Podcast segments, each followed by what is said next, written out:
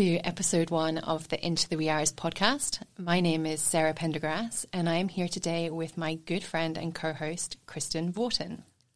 And we are here kind of as this first episode just to get a good introduction of like why we're here, what we're hoping to achieve, kind of moving forward, um, all of our intentions, I guess. So um, we are actually here because of Sarah. Sarah, maybe a few weeks ago, messaged me on Facebook Messenger going, This is really random. And I remember where I was. I was in line at a restaurant to have dinner.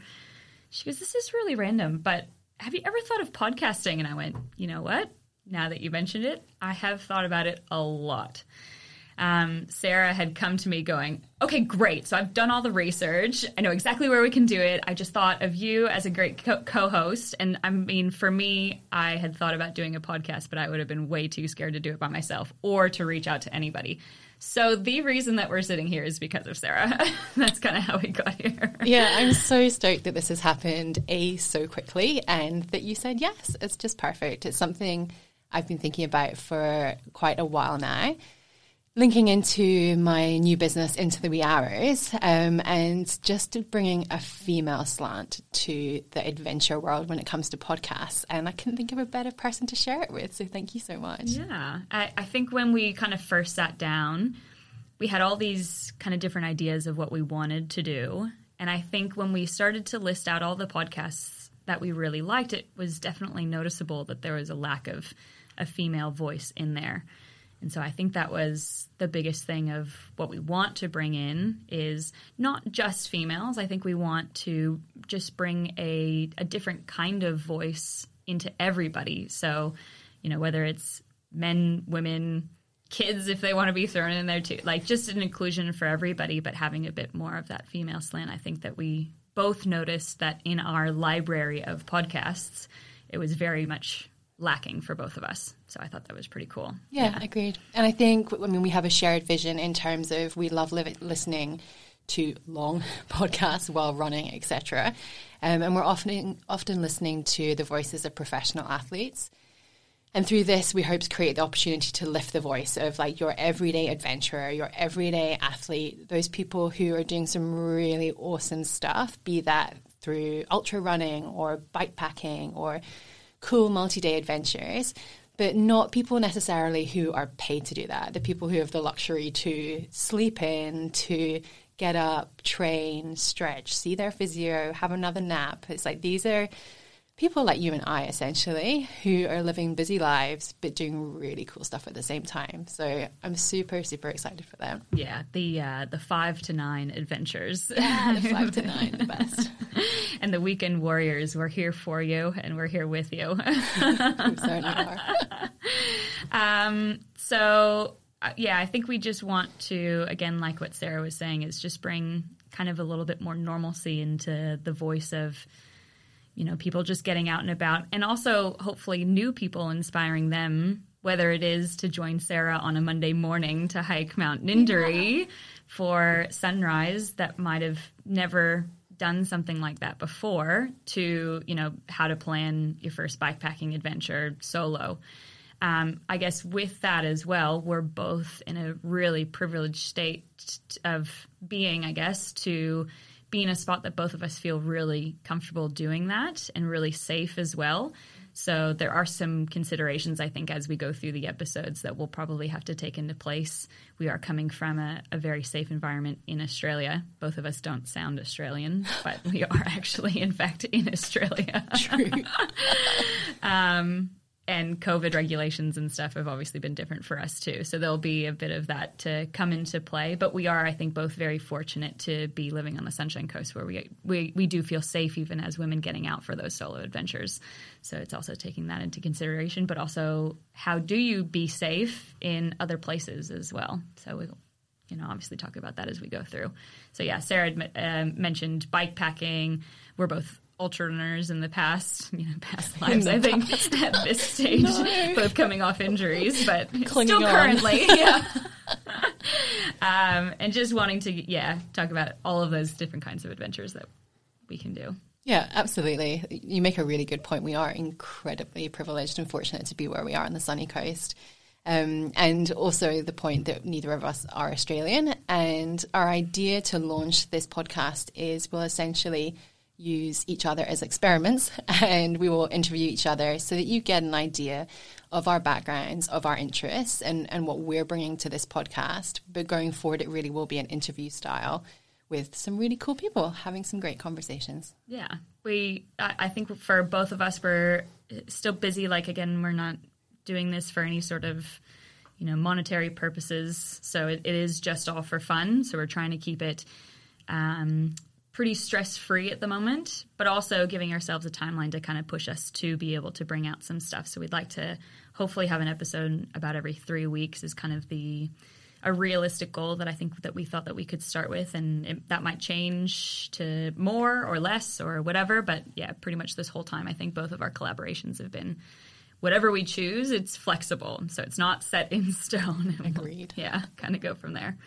So, like Sarah mentioned, um, we wanted to take kind of the first couple of episodes to introduce ourselves, where we're coming from. Um, again, just to also give us a bit of a, a like play around with actually doing like we're sitting in front of a piece of equipment that's a lot of money that we do not have very much experience with and I'm on my computer doing all of it so to give ourselves a little bit of that editing practice as well. We just thought it'd be a good kind of opportunity to just be able to interview each other, get some insights on where both of us are coming from. So again, because we are sitting here because of Sarah, I called dibs on doing the interview first. So are you ready? I am, and I'm actually excited about this because you and I know each other from trail running. We've shared some long runs, but I'm kind of curious to find out more about you as well. So I know it's starting with me, but it's going to be a fun process. um, one of my friends, when I was running with them, we had it, this is Phoebe, who I would love to get on the podcast later as well. Yeah and uh, she made a comment of like it'd be nice to catch up with people face to face because we always catch up either front to back like on a single track or side to side so it is quite different obviously looking at somebody of course we've got microphones in front of our face so it feels different too but yeah i've been looking forward to it as well so all right let's kick off into our interview okay. with sarah pendergrass now when I, I actually sent you through these questions beforehand, and I had a lightning round at the end of it, but I actually wanted to flip that around Ooh. just to get us warmed up a little bit. Fun. So, uh, I think I actually have six questions. I told you I had five. I have a bonus one there.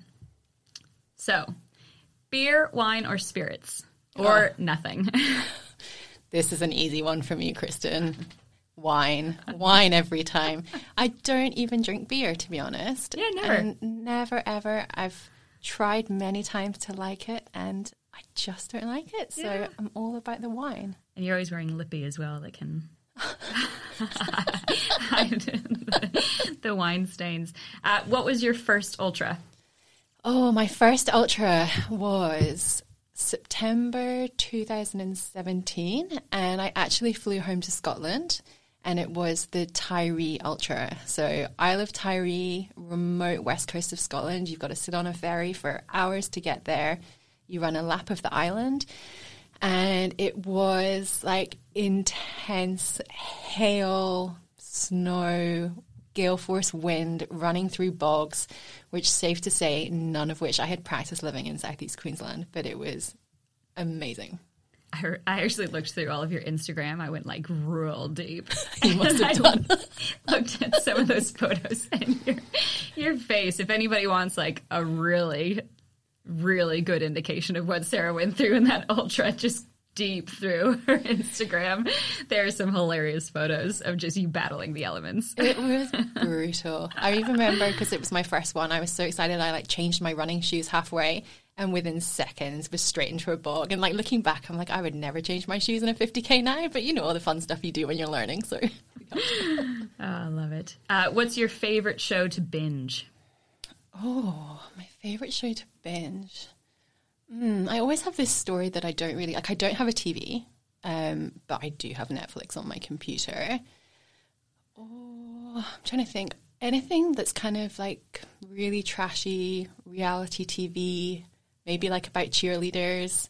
I don't know, it sounds a bit weird. But also things like Downton Abbey. I am a bit of a fan of that too. I had no idea. That is really newsworthy. It's me. a bit of a guilty pleasure. Have you watched Below Deck? no, what's Oh, below deck? It's terrible. It's like about yachts and the people who work on these just hugely expensive yachts. You'll love it. It's oh, super Oh, awesome. trashy. cool. Yeah, like baby ballroom, all those ones. Oh, oh yeah. Favorite trails in the world, and this can be for anything: biking, hiking, running, whatever comes to mind. Oh, wow. Favorite trails in the world. I've been pretty fortunate with the different places that I've, especially running, because I've been running longer than mountain biking. But the first thing that springs to mind, to be honest, is New Zealand. So not far from home, but just some incredible trails there. The landscape, I think because the scenery reminds me of Scotland, but it's bigger scale. So yeah, New Zealand's the first place that comes to mind for sure. Yeah, they're. Uh, I think we're pretty spoiled with that.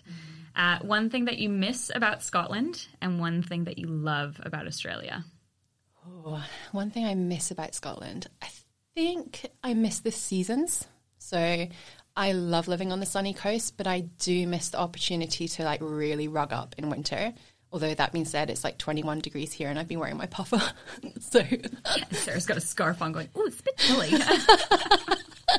so I have softened slightly. Um, I miss autumn, like just beautiful autumn colours, um, and being out on the trails at that time of year. I definitely miss. Um, and then one thing I love about Australia, the climate. this is this is a very British answer. I'd just like to chat to you about the weather today, Kristen. but it's true. I love the sunshine and the ocean. so you want you're an enigma, Sarah. Already. what do you want? My life's very confusing, Kristen. Okay, if you could only choose running or biking for the rest of your life, and you could not touch the either either of them or the other one that you don't choose, what would you choose, running or biking? Oh, I just opened my eyes really wide there because I was like, I know, that would be like a heartbreak. Brutal question ever. Because I run and then I'm like, this is the best thing in the world. And then I ride my bike and I'm like, no, this is the best thing in the world. Oh my gosh. Okay, I've got two answers. Can I have two answers? No. Oh, because I was thinking, well, for long- longevity, I'd have to choose the bike. Um. Oh my gosh. Have you never been asked this before? No, Yeah, okay. clearly not. Clearly. I literally can only do one of them. Yep. Um, I'm going to choose the bike because of the diversity with it and the distance you can cover. But this is a really nasty question. I know. so that's the end of the right lightning round. so good, thank you. So obviously, we've mentioned that you are not from Australia, Correct. not from Sunshine Coast. You are indeed from wee old Scotland.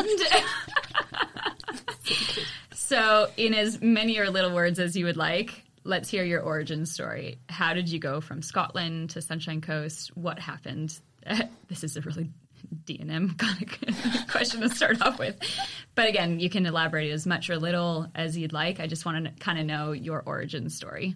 Um, origin from like little, little, or just Scotland to completely up to you. Okay, I feel like I'm going to make a confession on the podcast. So I always say I'm Scottish, and my mom and that side of the family are Scottish, and I've represented Scotland at sport.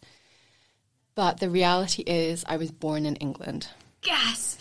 Okay, so this isn't going to be a big deal for Australian listeners, but if you're Scottish and you know I've been pretending, then yeah, the whole England Scotland rivalry might come in.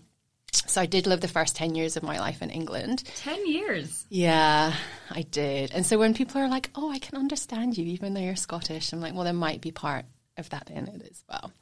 Um, but anyway, I identify as Scottish.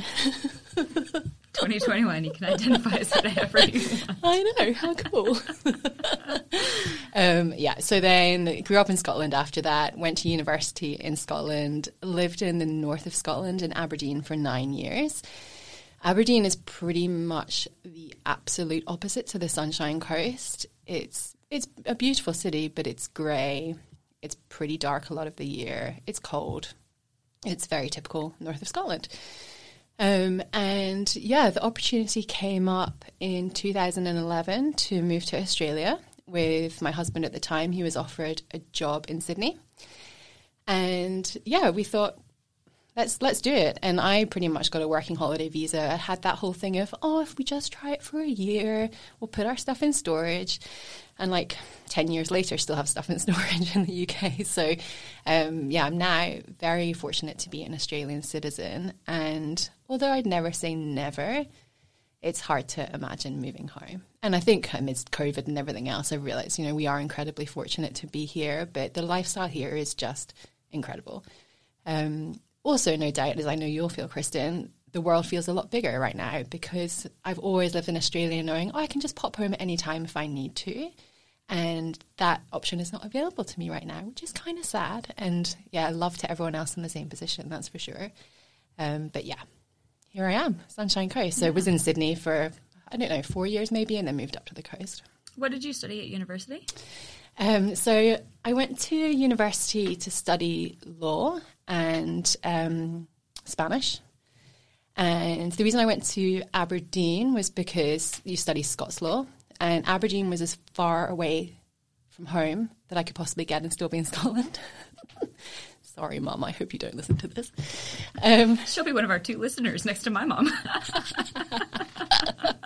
hey, moms. Yep. Um, so yeah, I studied Scots law and I did a year of it, and I really didn't enjoy it. I was just like, oh, I'm just going to end up back in the same life in Edinburgh, and I don't necessarily want that. So I went around my halls of residence. So, like, that's your university accommodation in Scotland, your halls.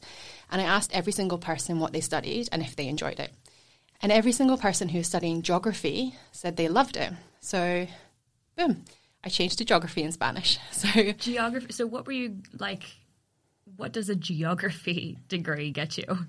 Uh, it gets you a geography degree. Yeah, as much as an English degree, probably. Yeah, so I would say it, it gives you a lot of transferable skills. but essentially, I came out um, with the most obscure joint honours degree in geography and Spanish and had no idea what I wanted to do. So, yeah, it doesn't give you much direction. It just gives you the life skills. And also, the lecturers were like super fun. So, it gave you good field trips.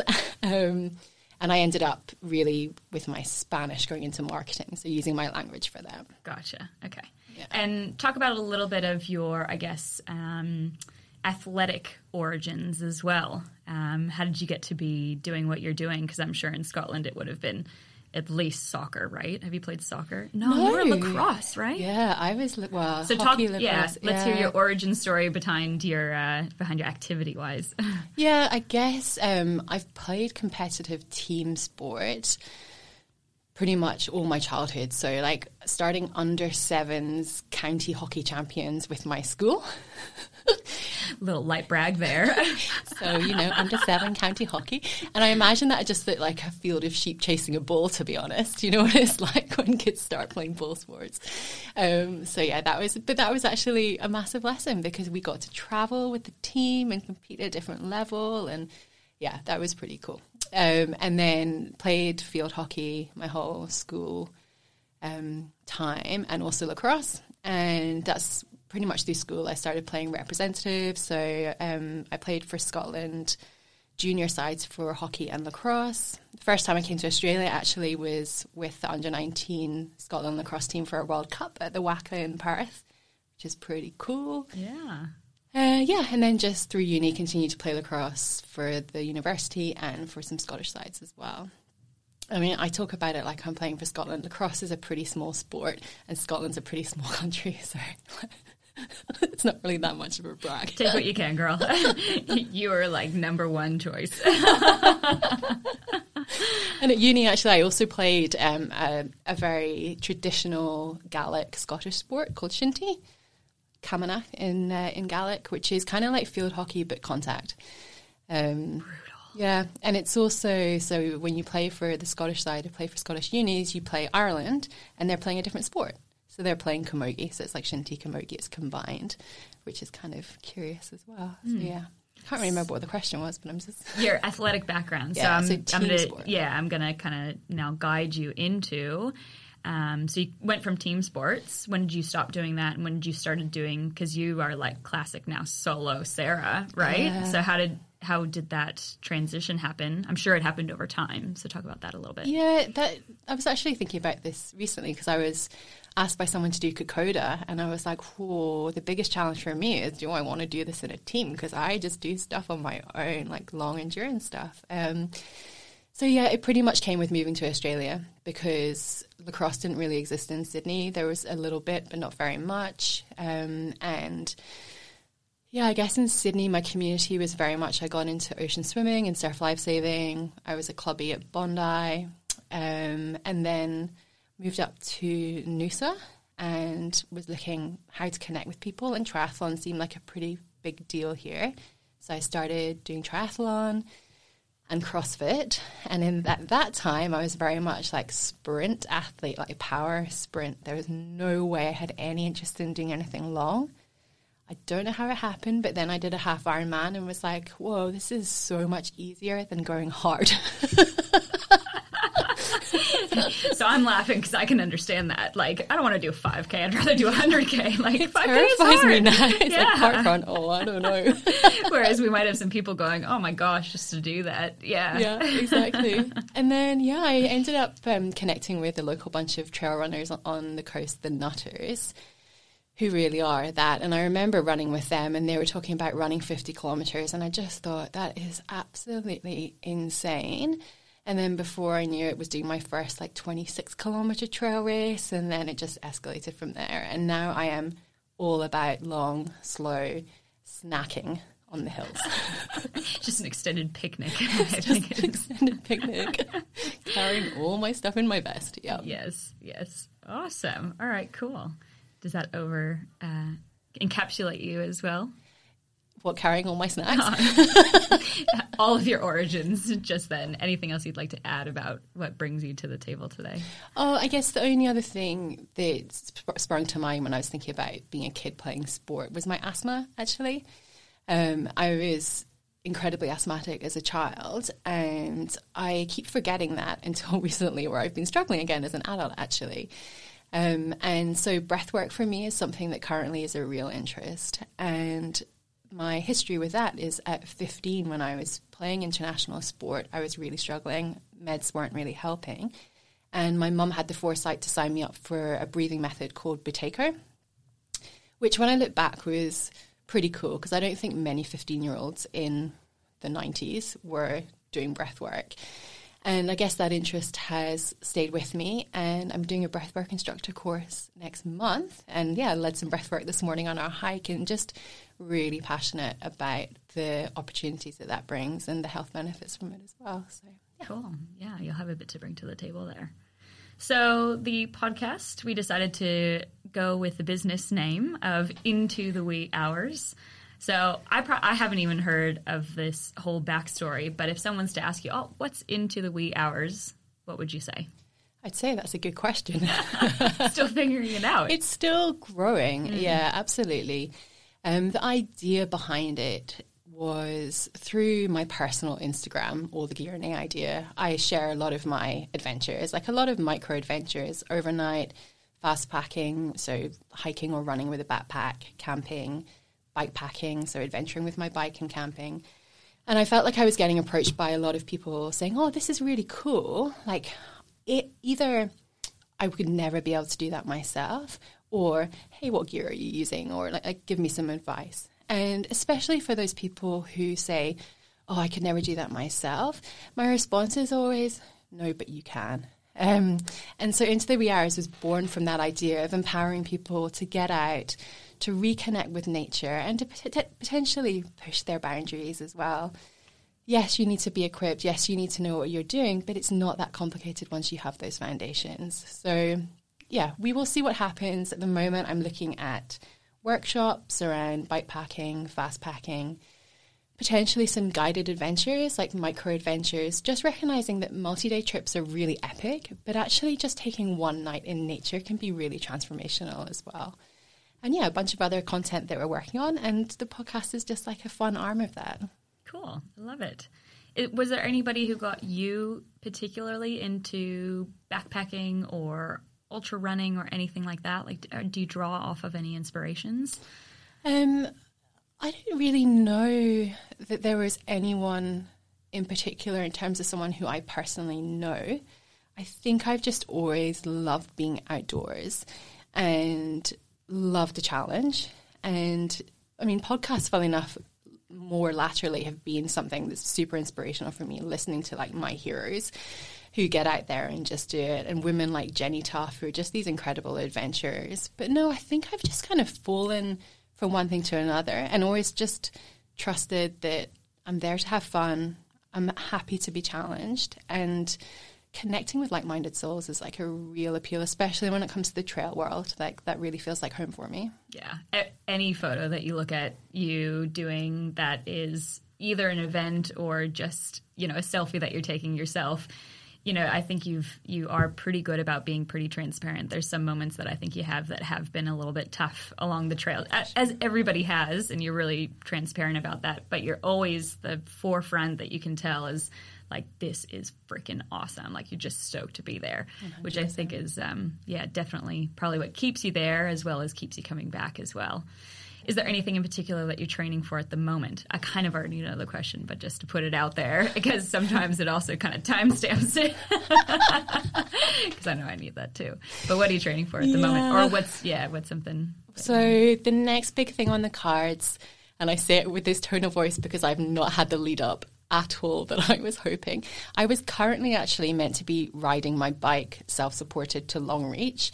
I'd mapped a 1500 kilometer ride. I was going to take my tent, I was going to sleep in ditches and ride from the coast to the outback to visit some friends. However, I've had some injury issues and I'm not doing that, but I'm happy to be here. So the next big thing is a bikepacking route called the Hunt 1000. It's a thousand kilometre journey from Canberra through the Australian high country to Melbourne. If vert means anything to you, it's 20,000 metres of climbing over a thousand kilometres. And what I understand to be the case is that 100 kilometres of it is hike a bike. So it's unrideable. You'll be pushing your bike for 100 Ks. Not one section, but cumulatively over the 1,000 Ks. Whoa. So it is going to be the biggest challenge that I've ever taken on, that's for sure. Um, but I kind of love it because I feel like a lot of things that I take on, albeit a challenge, like say a 50k run, I know I can drag myself to the end. Whereas with this, it's like, you know what? Less than 50% of people complete it. And who knows? Like, I could be that person, but that's okay as well. Like, I know I will go there and give it my best. I'm doing it with a few friends, which will be really fun and interesting as well because I do typically lean towards doing solo adventures, but I am also very aware of the beauty of sharing the type 2 misery, which there's going to be a lot of.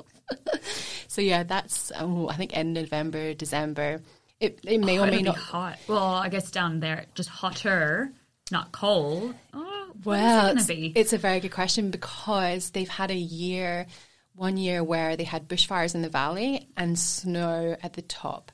So, in terms of kit requirements and preparation, like you really need to be on the ball for safety. Like it's you're out in the high country, um, which is so exciting as well. Whoa, yeah. that's intense. Have you spoken to people who have done it? Um, yeah, I have. Yeah, but in fact, someone who I'd like to get on the podcast. Um, and yeah, they're they're just like it's no joke, and it's not the training isn't just riding your bike, it's like strength and conditioning because you're being thrown all over the place. You are pushing your bike. It's going to be a challenge and day in, day out.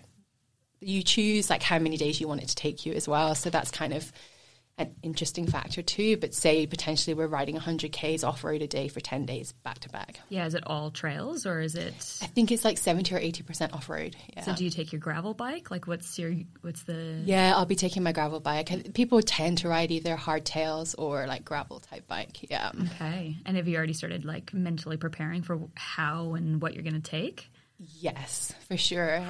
And I was wearing one of my jackets this morning and was like, oh no, I'm freezing on the Sunshine Coast. yeah. Wow. Yeah, it's going to be a game of layering, I think. But um, yeah, I'm always building my bikepacking gear, so it's just part of it. And so, do you have a coach who's helping you prepare for that? So, um, I'm working with a good friend of mine, Matt, who's head coach at Mountain Bike Coach Australia. He's going to be going on this mission as well. Um, and he's an incredibly strong athlete and an adventurer. And he's been programming me a bit prior to me hurting my back. The thing I'm throwing in the mix, though, is well, it's like I realized that if I don't run a marathon or an ultra this year, it will be the first time since 2017 that I haven't.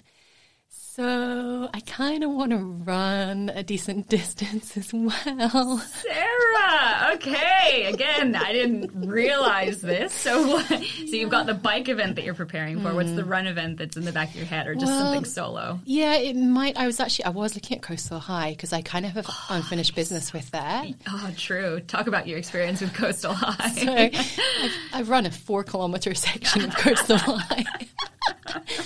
Beautiful. Oh, well, it's kind of the road where you run uphill.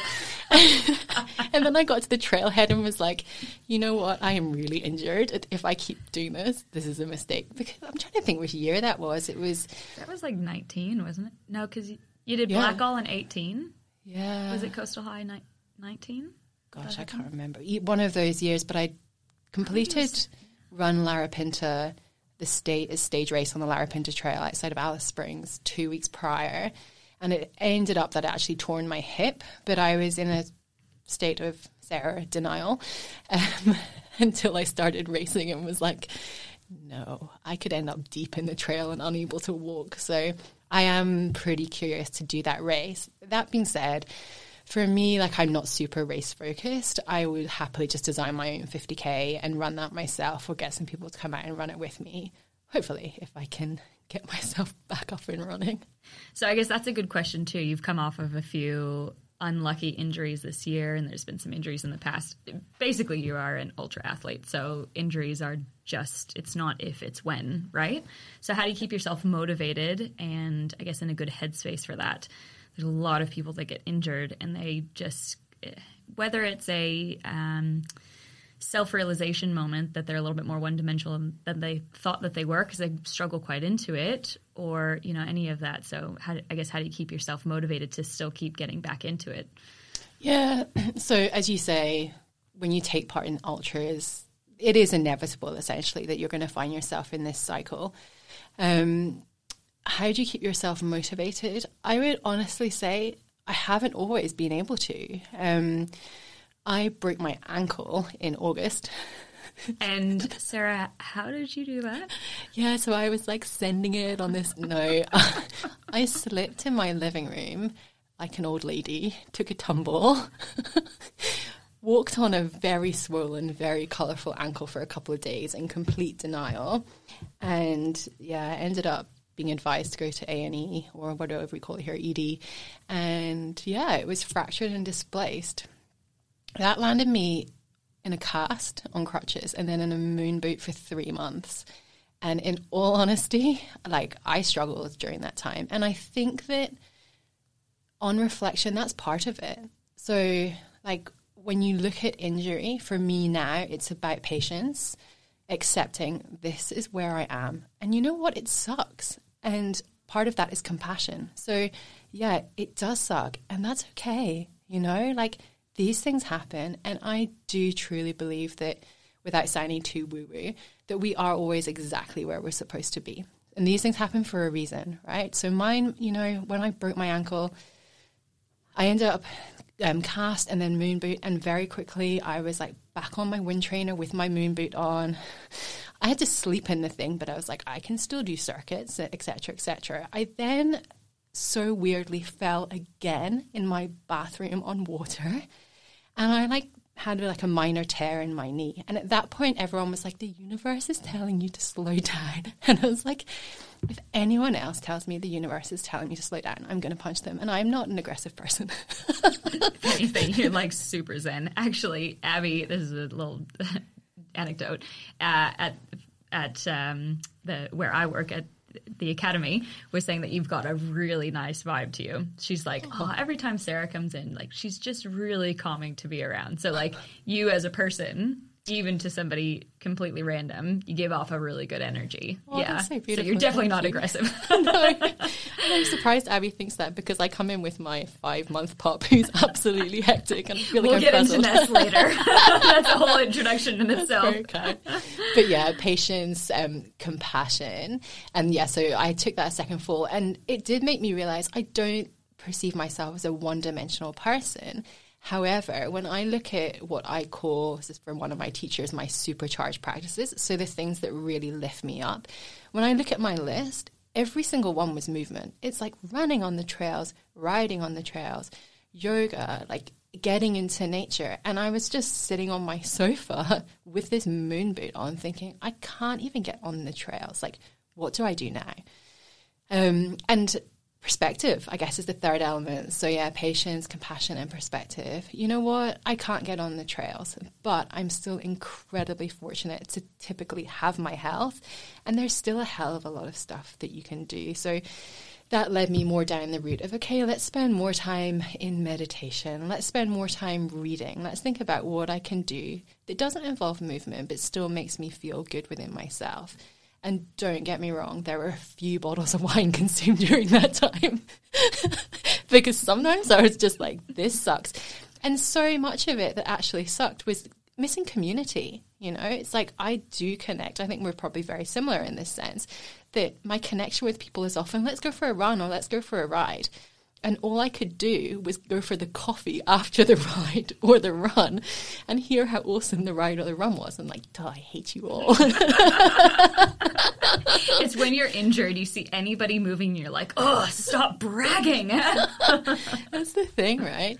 But I guess it's maybe that um, amnesia as an endurance athlete in inverted commas that's like you're an athlete don't use inverted commas okay quotations yeah. yeah but you know, like then when you can start moving again, it's like sweet, like okay, it t- it's taken me a while with my ankles, and just now I'm really getting range of motion back.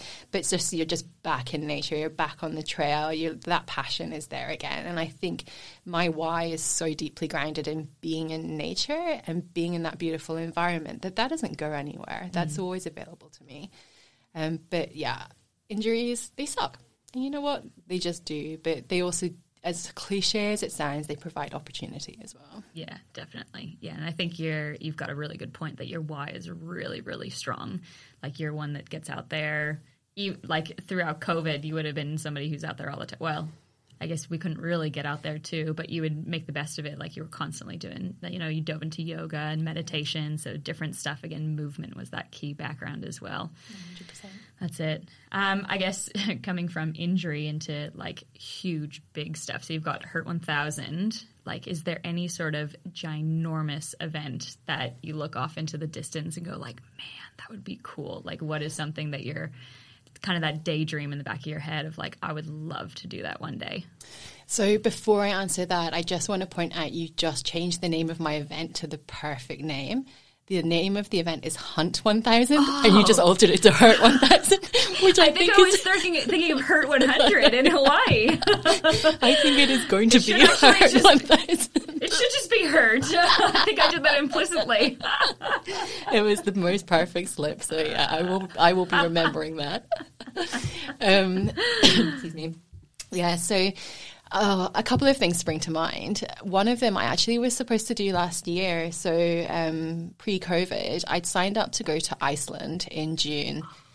And I hadn't really done very much bikepacking then, but I've done a lot of multi day stuff. And I was meant to be riding, I think it was around 1500 kilometers off road, totally self supported.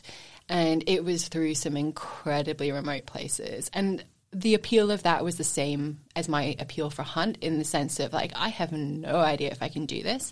And that one was actually a race. So there was even a, you only had 10 days. And then basically they were like, we'll be at the finish line for 10 days and then see ya if you don't make it. And I was super excited at the prospect of that, just downloading the GPX file, sticking it on my bike and seeing if I could make it through some potentially really brutal weather conditions. Like that's going to be the biggest thing in Iceland, right? And since then, people like Chris Burkard and Emily Batty have done these awesome bikepacking trips in Iceland. I'm just like, I still want to ride that route 100%. And is that do you like is it around the rim? No, so no, it's it's all off road. It was kind of a loop, but it went through some of the really barren, like central parts of Iceland. Mm-hmm. I can't honestly remember now the exact locations, but it was one of them was like a road that's only open a couple of weeks a year, and potentially have to do river crossings because of snow melt and stuff. So yeah, I just thought it would be such an iconic landscape. It's somewhere I've wanted to go for ages. I know you've been there. Yeah. Um, but yeah, so that is something I would still love to do. Cool. And then, can I have one other? Of course. so this is not a lightning round. the other one is closer to home in inverted commas. So I set the intention. I was working at Lululemon um, a year or two ago. I lose track of time, and I we had the opportunity to set a goal and write it on the side of a van. And mine was to trail run self supported the length of Scotland. So there's a pretty incredible trail network through Scotland, and you can quite easily. I say quite easily. You can link up trails from south to north. The northern part is through the Cape Wrath section, and you might have heard of the race that's Cape Wrath Ultra. So it's a multi day race. But I was just going to self supported map out a route and run from south to the north. And I would still love to do that because it's home, it's Scotland, but also parts of Scotland I've never seen. That'd be awesome. So yeah, a bike goal and a running goal. Yeah, I like it because it's uh, very much you. Is because you don't have to choose. Thank you. I appreciate that on this occasion. In real life, you don't have to choose. Indeed. Um, what has been the most memorable run or adventure or something that you've done in the past that just, yep, that springs to mind? That was awesome. It doesn't even have to be awesome. It could be sucky too. Mm. just anything that's really memorable for you. Yeah, do you know, it's funny what springs to mind. I'll probably listen back to this and be like, oh, I've missed out on a really cool adventure. But a race actually springs to mind, which is kind of curious for me. Um, and that race is Tarawera 50K. And I think the reason. Was that just timestamp it? Was that. Uh, it was 2020, January 2019. 19, okay. Yeah. Sure. Yep. yep. Yeah. So, yeah, at that time I was going through some massive relationship changes. Um, and I actually got really sick after the race. I think I was just so run down. Like a chest, chest infection. infection that lasted forever. And yeah. funnily enough, my asthma was bad in my amnesia of, oh, I don't suffer from asthma anymore. But I just got really, really sick. Um, but I flew out there on a budget. I slept on the floor of the airport in Auckland with my sleeping bag and the cleaners going around me, waited for the bus to get down um, to Rotorua. And um, yeah, I guess the reason I, I think the reason it springs to mind is about connection and about joy in running. So I used to be coached by a US trail running coach, super fortunate. His name's David Roche, if you're familiar with Trail Running World. Um, and through his group of athletes, I met another um, runner who is New Zealand based, and the majority of athletes are based in the Northern Hemisphere, but came across Nick um, and just connected with her at Ultra Trail Australia prior to this in the May, I guess, the previous year. And then when I said, Oh, I don't think I'm going to come to Rotorua anymore, like there's a lot going on, she said, No, do you know what? We've got accommodation. Just come and stay with me and my son and, and another friend who's running the 100K. So I didn't really know her, but I was like, you know what? Yeah, let's do that. So flew out there, stayed with them, ran the 50k, and I just remember loving it. Like it's so beautiful. You run through the redwoods, just incredible landscape, really runnable. Um, and I just had so much fun. I think because, and it comes back to perspective, there was so much going on in life that running was just fun. It was just an outlet. But I also had a pretty solid base on reflection leading into that. Um, I've been running really consistently. And I ran really well. And, uh, you know, it was not really about the result. But for me, I, I did place really well. But it was more just, I remember the joy of being there. And if, yeah, connecting with Nick and then people from the sunny coast that were there as well. And just the atmosphere was great. You start off by going on a boat to the start line. Like it's pretty unique in that sense. I know the course changes all the time at the moment, but, but that's what it was when I was doing it. And yeah, it was, I guess, my last, yeah, is that the last ultra that I've done? Oh my goodness. Like actually, Like race. Yeah. Yeah. Because you did a marathon last year. I did a marathon last year, but just on my own for mm. fun. Mm. I did like the 55k on my own. Yeah, probably the last race I've done. Wow, because yeah, with COVID and everything as well. Yeah. So yeah, I just have really good, like fun memories of being there. Yeah, okay. Do you find that running and biking and just being in nature have helped out with some of the you've obviously gone through a lot it, definitely of recent but just overall as well like do you find that that kind of helps keep you grounded like i know you're getting into mindfulness too and things mm-hmm. but probably a bit of everything like is that a big thing for you Yeah, for sure. I think just, and again, it comes back to being in nature and just appreciating the environment. And something like Tarawera, where it was all new, like for me, it's just like an adventure. It's like, oh, what's around the next corner? Look how beautiful this is. And you know me, I will stop and take photos. it's like, yeah, you know, like I just want to capture that moment, those memories sing to myself with my GoPro, like, you know what, I'm just having fun. Um, and definitely movement and being in nature is, for me, it's just awesome for, for mental health and well being. Yeah. have you always been that way like in scotland like i think of scotland i've never been there going oh man like epic landscape and you keep talking about all these different places that are wonderful as well and i know that you would give credit to scotland too but were you always outdoors like were was that has that always been ingrained in you and was it something that you started with your parents for example or Yeah, I guess when I look back, um, I certainly didn't have the endurance background when I was in Scotland, but I did at every opportunity get outside. I mean, it looks very different in different weather, but when I think back, like the first time I went surfing was in the north of Scotland, so north of Aberdeen, so like similar latitude to Moscow. Um, it was February, so the depths of winter. It was snowing so heavily. And yeah, you just put on your five mil steamer and get out there. And I, I just, I remember it must have been the worst surf as well. Like it was really wild. I was absolutely exhausted. It was all new. But yeah, I would always just jump into stuff back home. It wasn't like I guess I was training for team sport. The outdoor stuff was more camping, for example. So I had a border collie um, once I left uni, Megs. And back home, you're not restricted in terms of taking your dog into national parks. So I would take her with a tent, go camping, have a fire. Um, yeah, I guess hiking. It was all kind of slower paced, shorter stuff than I do now. But I have always appreciated being outside for sure. And I and I remember even living either in Edinburgh or Aberdeen and attaching bike lights to my running top in the winter and just going out on the street, like skating on the ice, trying to go for a run. like stuff that now I'd be like, forget it. I'll wait till tomorrow. I'll wait till it's warmer. but you, I think you're just grittier when you live in that environment. Yeah.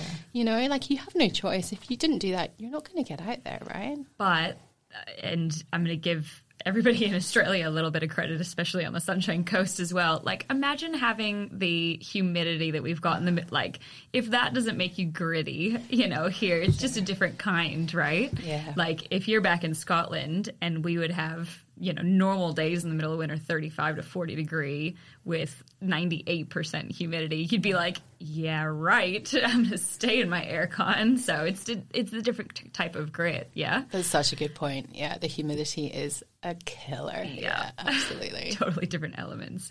Well, you mentioned Megs, who we all love and miss very much. Yeah.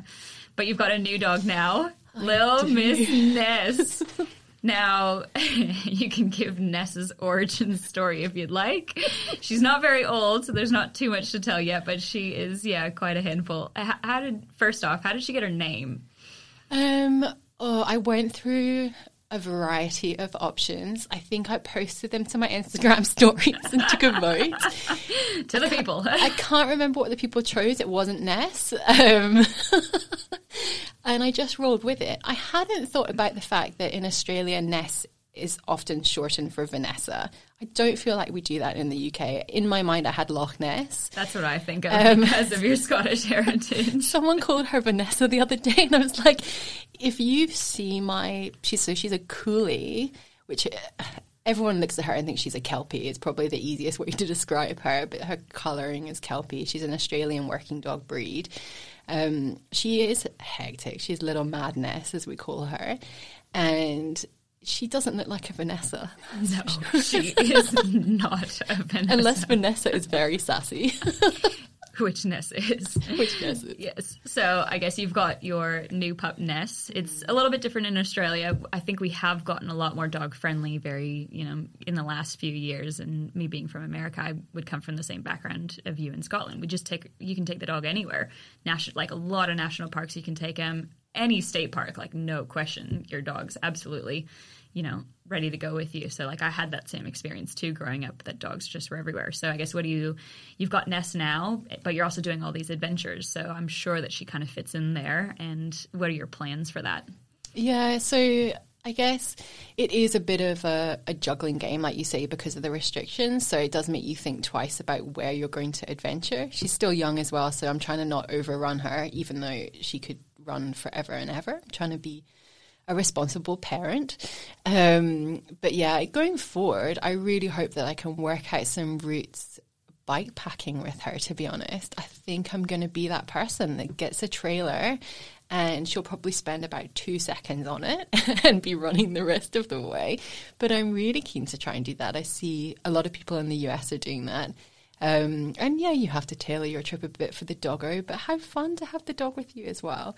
So yeah, between that and some hiking stuff, I hope that um, one day she will settle in a tent and not just probably try and chew the thing apart. Can you imagine her at the moment? Oh no! How old is she now? I, I think she's five and a half months. Yeah. So yeah, this morning we um, I I took like a little hike up Mount Ninderry with some friends, and the idea was we would do some breath work at the top and a bit of meditation. And my assistant Ness proceeded to yap the entire like ten minutes. So we've got a bit of um, calm work to do. Mm. And then when everyone tells me, "Oh, your dog reflects your personality," I'm like, "Oh, sweet."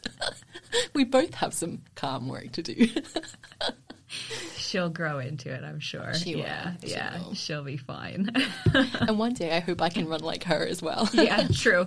If anything to aspire to, it is Ness's stamina. If anything, yeah, yeah. sure. Has that been a change from going from a dog into a puppy again? Oh, so much so. I think you forget, don't mm. you? Like I really, and even just that thing of being used to just talking to your dog like it's a human and it doing what you want versus if I don't keep an eye on Ness, pretty much every accessible sock or any underwear in my house ends up in this big hole she's managed to dig in the garden, and I just constantly chasing her around. And usually it's the expensive ones, like not the ones oh, from Kmart. No, no, It'd she be, has yeah. amazing taste. Lululemon, Velocio. Mm. She goes for like the high end stuff for mm. sure. Oh, absolutely. Yeah, yeah. You Off, know this as a yeah. dog owner and dog trainer. I realize, but yeah. Off of that, totally different. What's your favorite? Because you, your handle is all the gear no idea, but it's N A E. Yeah. Nah. Nae idea. Oh, is that another Scottish thing? Yeah. Ah, yeah. There you go. I didn't know that that was what it was all about. What's your favorite piece of gear? Oh my goodness. I have I'm very fortunate to have a pretty cool gear library that I've accrued over time for various sports. And it's a bit ridiculous to be honest. So you can do favorite bike gear, favorite run gear, favorite well, I've got a. If I had to go bike gear, it would be a bike. Well, I right? guess. Okay, so without your bike, yeah, bike is already included. Um, I do love my tent. Mm-hmm. If I can pick that, it's like just super lightweight, one person thing. Which, yeah, it can go with me anywhere. It's pretty hardy when it comes to weather, and it's just super straightforward to set up. What is it? It is a, a big Agnes ultralight. I think that's like a something copper. No, I don't know if it's copper spur. I'd have to look it up. It's on my blog. Um, Which is? allthegearnaeidea.com. but yeah, an expensive piece of kit, but one that if you look after, I reckon is going to last a long time. Is that what you take bike packing with you? It is, yeah, And fast packing? and fast packing. so it does well. everything? It does, and it's even a bike packing specific piece of kit if we want to get nerdy. So the poles are extra short, so it can easily, if you're riding a drop bar bike, it can fit on your bar roll on your handlebars without having the problem of having to put poles on your bike. Mm-hmm. Oh, okay. There you go. Very nerdy. It pops up in your stories every once in a while. Like, oh, that looks like a good tent. And then what's your favorite run equipment? Or I guess Oh, I. I think I'm like when I was trail running, I feel like I was that person who's always wearing a vest, like a hydration pack, regardless of the length of run. I just 5K! You I'm always thirsty and I always want to have snacks in case. so yeah, I do love I have a variety of running vests, hydration packs, which I just love. They're so versatile. What's the favorite short one and what's the favorite long one? Oh, I can probably just pick one to be honest. Okay. Yeah, and it, I've had it for yeah years now because actually it did my first ultra Tiree with me, um, and it's just that Salomon, that red twelve liter pack that I have that's not very red anymore. It's pretty sun faded, but it's just super versatile. Takes a soft flask, takes a CamelBak if you want, has a big kangaroo pouch. I have like this thing when I'm running that I just don't want to have to take my pack off to refill my water. So that thing I can just do everything without having to take it off. Okay. Nice. That was a little random thing Yeah, thrown in just there. a little- Like, yeah. All right. So we're getting to the point of kind of, we also wanted to keep the podcast around that hour mark. There might be some that goes above, some that go below, but we'll, for the first few episodes, try to keep it around there. Is there anything that people like, something interesting or different that hasn't come out that people might not know about you? Um, oh, something I have to identify as interesting. Hmm, I guess something that I've noticed a couple of people have recently said to me, whether or not this is interesting, is how many different types of jobs I've had. So, like, I'll summarize very quickly. So, it goes from living in Spain in a rural town in the south in Andalusia. I was an English teacher in a town where the majority of the population lived underground in caves. What? True story. How did that not come up in the origin story? I just, yeah, you just glaze over that part in your life of living in the cave. yeah, a bunch of troglodytes. So yeah, that was kind of um, different experience, and I was on TV because I was like this foreigner. So that was that. Um, so I've done that. I've been a sea kayak guide on Sydney Harbour, taking out like four-hour tours into the national park. I've been a stand-up paddleboard instructor. I've also been the marketing manager for um, one of the few remaining independent whiskey distilleries in Scotland. Worked overseas with them as well. I've worked in ad agencies in Sydney. I've worked for Vodafone Australia as a campaign manager. So I've done a whole bunch of dotting between corporate, like real corporate life, and just being outdoors. Yeah, right. There you go. That's you go. super interesting. Um, all right. So, where can listeners find you? There are 8,000 different ways to find this woman, so good luck. but list them all out if you can remember them all. I'll keep it simple. So, um, the business that I'm launching associated with this podcast is on Instagram, Into the Wee Hours. Um, my personal Instagram, where if you're interested in watching 7,000 stories a day and knowing exactly where I am, is all the gear nae idea. And as Kristen says, it's N A E, nay, Scottish for no. And I think that's probably the best starting point, to be honest. And we also need to start um, a an Instagram account for the podcast, which may well be into the Wee Hours podcast. yeah. Let's just keep it easy, right? Let's go with that. Sounds good. All right, cool. Good one. It was great to. Uh, so I definitely I learned more information about you, anyways, that I didn't know, like that you lived in caves. that just came out at the very end there. Um, but no, that was great. You're a awesome person to follow online and in person. Like I mentioned, there's I get you know people come to me saying that you've got a really good energy and it totally shows through. So if you yeah yeah Sarah's an awesome one to follow online anywhere that you can get your hands on her if she's not out doing uh, other adventures and stuff i would take that opportunity to get to know her a little bit more Thank you so much. It's No been super fun. cool Thanks for listening to another episode of Into the Wee Hours podcast. To get in touch, you can find us on Instagram at Into the Wee Hours Podcast or email us at Into the Wee Hours Podcast at gmail.com. Sarah is all the gear, nae idea, and that is N A E for all you non Scots people. And Kristen is at Kristen Vautin on Instagram. To read the show notes or to find out more about fast packing and bike packing workshops, visit intotheweehours.com or follow at Into on Instagram and Facebook. Happy adventuring, and we'll talk to you next time.